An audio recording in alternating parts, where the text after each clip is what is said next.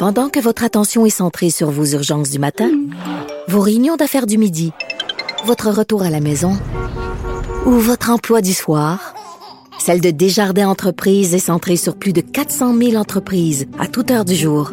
Grâce à notre connaissance des secteurs d'activité et à notre accompagnement spécialisé, nous aidons les entrepreneurs à relever chaque défi pour qu'ils puissent rester centrés sur ce qui compte, le développement de leur entreprise.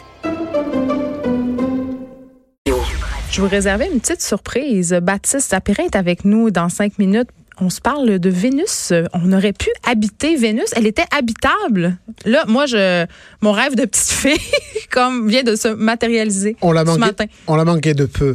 Ben là, Euh, ben à- c'est ça. À 700 millions d'années près. Ah non. Voilà, c'est ça. hein. Ouais. C'est un léger détail. C'est un, c'est un léger détail. Les premiers hominidés, pour, pour, pour, pour imaginer, là, les premiers hominidés qui sont détachés des grands singes, c'était à peu près il y a les 5, peut-être 8 millions d'années. OK. Fait, qu'on, fait que dans le fond, c'est pas vraiment vrai. On n'aurait pas pu vivre ça. C'est un titre clickbait. Disons que si le Vénus d'il y a 700 millions d'années était comme ça maintenant, ben peut-être que ce serait possible, il faudrait voir. Mais en tout cas, c'est ça, c'est ce qui était intéressant. Ouais. C'est ce qu'on a, c'est ce qu'on a appris. euh, alors, c'était- en septembre dernier. Geneviève, est-ce que tu as entendu parler de l'EPSC, Non, pas du tout. le European Planetary Science Congress Moi, j'ai pas suivi ça. Moi, je suivais Des- les Kardashians. Des tas de scientifiques qui se réunissent pour, pour donner tous le- les résultats de leur Non, ça recherche sur les m'intéresse pas, moi, les scientifiques, comme la majorité des gens. euh, Mais là, mais oui, mais, mais, Juste Greta qui nous intéresse.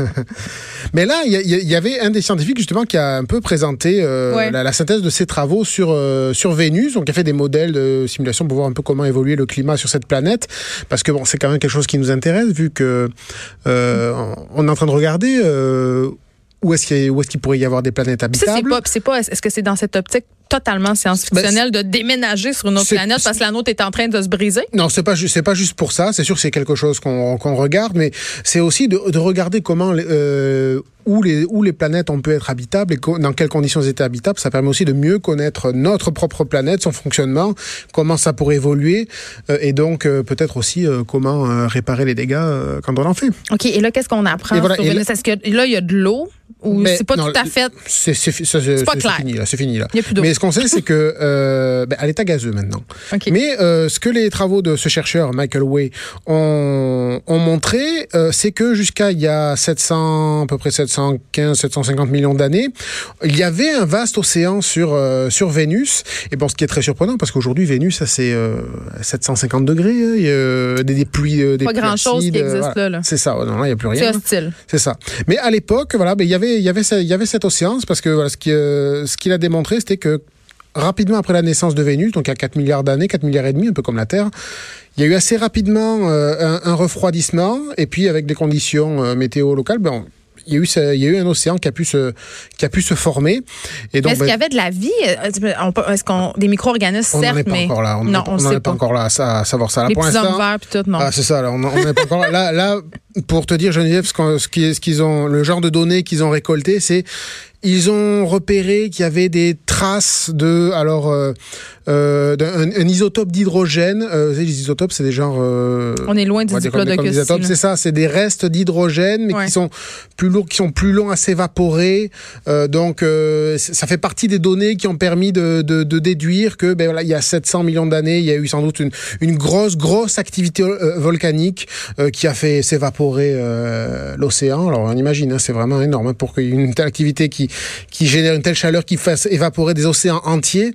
C'était gigantesque. Et donc là, tout ce qu'il en reste, c'est quelques traces là de ce euh, de, cet isotope, de cet isotope euh, d'hydrogène euh, qui permet de suggérer. Alors, il y a aussi d'autres, il y a- d'autres éléments. Il, se- s'est servi de plein de plein de données récoltées par les différentes sondes là qu'on euh, qui ont qui sont parties. en- Oui, parce que la NASA a quand même fait une mission quand même d'importance, C'est ça, mission ben, Magellan. Ben c'est ça, il y a eu la mission Magellan, dans les, ça c'était au début des années 90, là, Ouais. qui a pu cartographier carrément la surface de la surface de Vénus. Donc ça c'était très intéressant pour, euh, par exemple, ça c'est quelque chose, ça a permis de confirmer, par exemple, que le, euh, on voyait plein de, de, de dômes volcaniques, donc de, sauf que c'était très récent tout ça. Donc euh, on, on voyait, on voyait, on voyait ces traces d'activité Ce que volcanique. ça nous dit, c'est qu'il se passe des choses en ce moment. En tout cas, qui se sont pas qui se sont pas passés donc euh, il y a euh, très très longtemps, c'est-à-dire il y a des milliards d'années. Donc ça ça laisse sous-entendre qu'il y a eu cet événement récent, donc une très récent très forte... dans le, le, temps de l'espace, ça peut être là 5000 ans, on ben, se voilà, le dit là. Selon les calculs, oui, c'était oui. il, il, y a 700 millions d'années. euh, mais ça veut dire que voilà, ça veut dire que le, le, ça veut ça veut ça veut donc dire que c'est vraiment qu'il y a eu cette cette césure à, à, après cette après cette grosse activité volcanique ouais. qu'il y a eu que, que Vénus a complètement changé et est devenu ben, l'enfer qu'on connaît aujourd'hui. Ça nous aide à nous expliquer des choses sur notre propre planète. C'est ça l'intérêt de ces recherches. Comment ça peut évoluer, ouais. voilà. Et donc, euh, voilà, donc ce qui, n'est pas habitable aujourd'hui sera peut-être habitable demain, inversement. Ça nous dit ce qui peut nous arriver si on n'arrête pas de se mettre du spray dans la tête aussi. Euh, oui. on peut voir ça sur la page dans cinq minutes. Je veux qu'on se parle parce que, avant de te laisser partir, du 11 novembre, parce oui. qu'il y aura euh, ce qu'on aime beaucoup, une éclipse. Euh, alors c'est pas c'est pas, pas une éclipse. C'est pas une éclipse, c'est ce qu'on appelle un passage. Ah ben là. C'est euh, la planète Mercure en fait qui va passer entre nous et le Soleil. Bon, mais on va la voir passer, alors, donc c'est un va... peu une éclipse. Voilà. Là. Ben, joue oui. avec, ben, joue, ça... tu joues avec les mots. Mais ça va être un tout petit grain. C'est pas c'est okay. pas comme une éclipse où le Soleil est caché là. C'est pas aussi spectaculaire. Euh, c'est ça, c'est pas aussi spectaculaire, mais, mais quand est-ce que c'est le fun à observer avec les enfants? Ben oui, alors euh, c'est bien, mais alors, ce qui est le plus fun, c'est d'observer sans se brûler les yeux, n'est-ce pas? Ouais, euh, donc, la petite boîte à chaussures, là, il faut ça, faire... faut prévoir. euh, franchement, euh, par exemple, le, ben, il ben, y, y, a plein de sites, par exemple, l'espace pour la vie, nos amis l'espace pour la vie, ouais. ils, ils, donnent plein de... Plein de trucs pour pas se voilà, brûler la rétine. C'est ça, c'est un conseil. C'est la base. Ne vous brûlez pas la rétine. ouais. Mais c'est vrai qu'avec avec, avec, ces bonnes, avec ces astuces, ben, on peut quand même observer une... Donc c'est lundi prochain, là C'est lundi, ça, okay. ça, commence à 7h32, je crois. Et euh, qu'est-ce qui va se passer là, part va voir un petit grain de sable? on va voir, voilà, on va voir un petit, on va voir un petit grain traverser le soleil. Et ça, c'est euh, causé par c'est Mercure. Ben ça, c'est parce que euh, Mercure, donc Mercure est, est devant, est, est, plus proche du Soleil que, que la Terre, que ouais. nous. Et euh, et donc, bon, bah, évidemment, comme il tourne et nous aussi, bah, de temps en temps, on est euh, donc Mercure et la Terre sont sur le sont sur, sont alignés par rapport au, par rapport au Soleil. Sauf que euh, comme les, les, les, orbites sont inclinées, Mercure la plupart du temps est, est, beaucoup plus haute que la Terre, donc on la voit pas.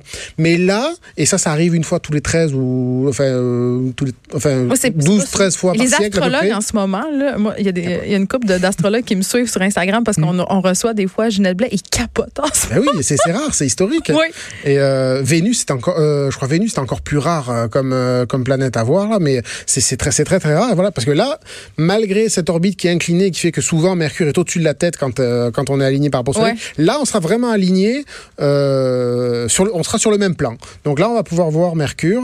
Euh, donc ça commence à 7h36 et ça finit. Donc Mercure aura fini de du matin. Du matin. Okay. Et, euh, et, et, Mercure aura fini de traverser le, le, le, le plan du Soleil à 13h02 à peu près. Ah oh non, ça sera sur les heures ouvrables de bureau. Ah ouais, Il va falloir, mais on va pouvoir sortir dehors puis regarder ça. Une oui, petite pause, ça va faire du bien.